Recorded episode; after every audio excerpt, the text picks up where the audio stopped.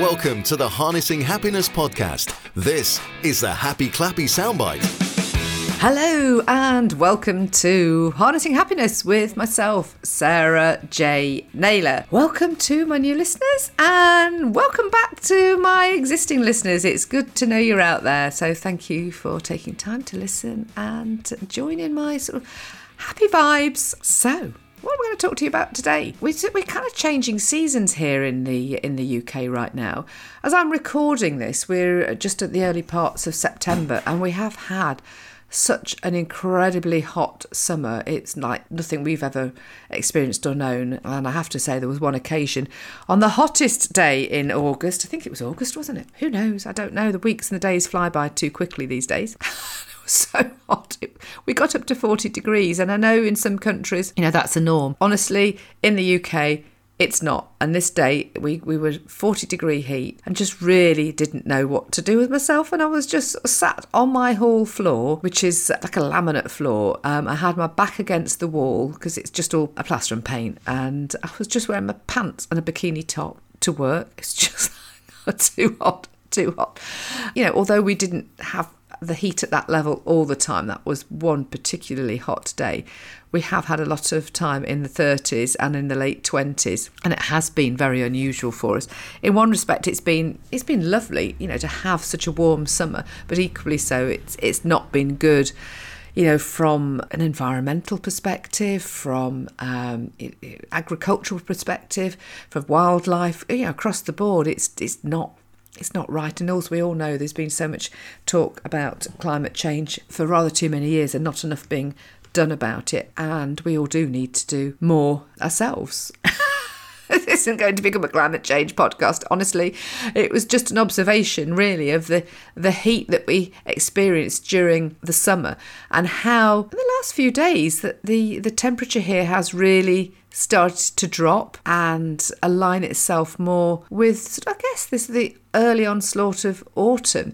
Literally looking at my laptop screen, it says 15 degrees. And so it's not cold, but the sun's not out. We've got a very, very light grey sky. There is no blue out there. I'm hoping it will do because I'm looking at my washing on the line going, please do jump out and just, uh, just finish them off. I just need them to go a little bit drier.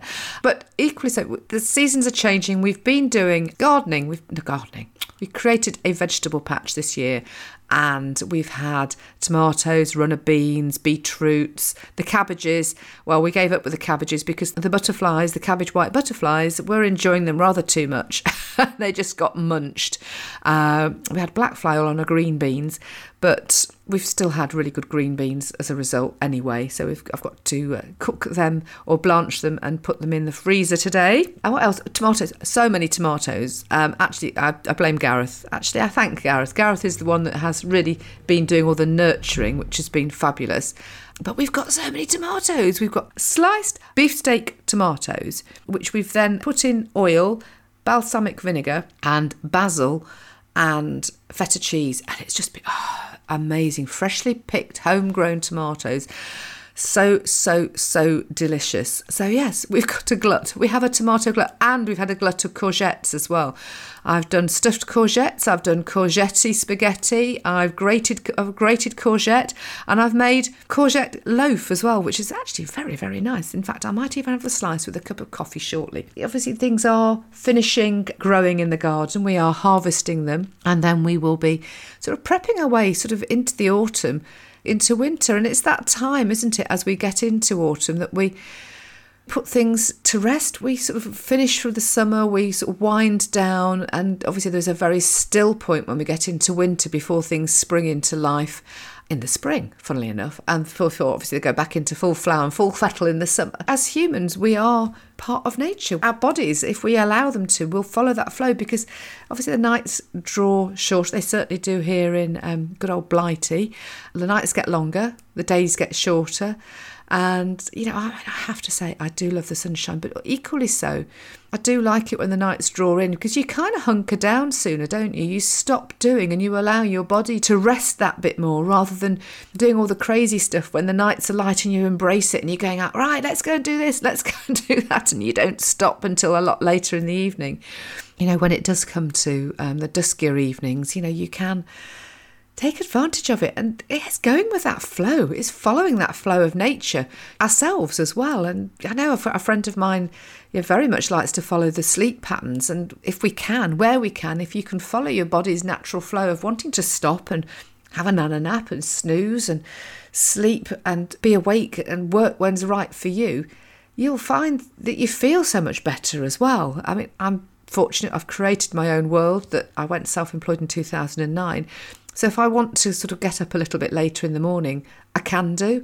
I mean, in the summer, you know, I'm awake at about six, whereas I have to say when the nights are dark, you know, and it's still dark at nine o'clock in the morning, getting out of bed at seven can be a real challenge. I like the natural light. I don't really like putting, you know, electric light on too early in the morning because I don't know. Gareth, my partner, put it on the other morning. I went, oh, don't put the electric light on. It makes me feel it's evening time. that's just me.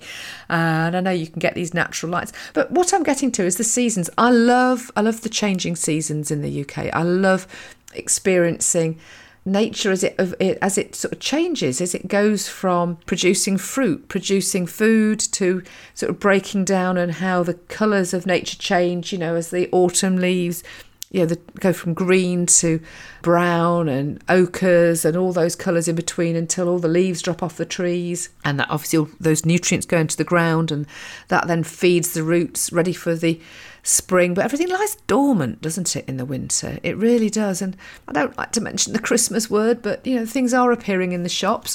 I don't know how that is throughout the rest of the world, but I just think, oh no, too soon, too soon. And it's it we then gallop into Christmas and it's just madness and mayhem because of all the marketing and materialism around it all.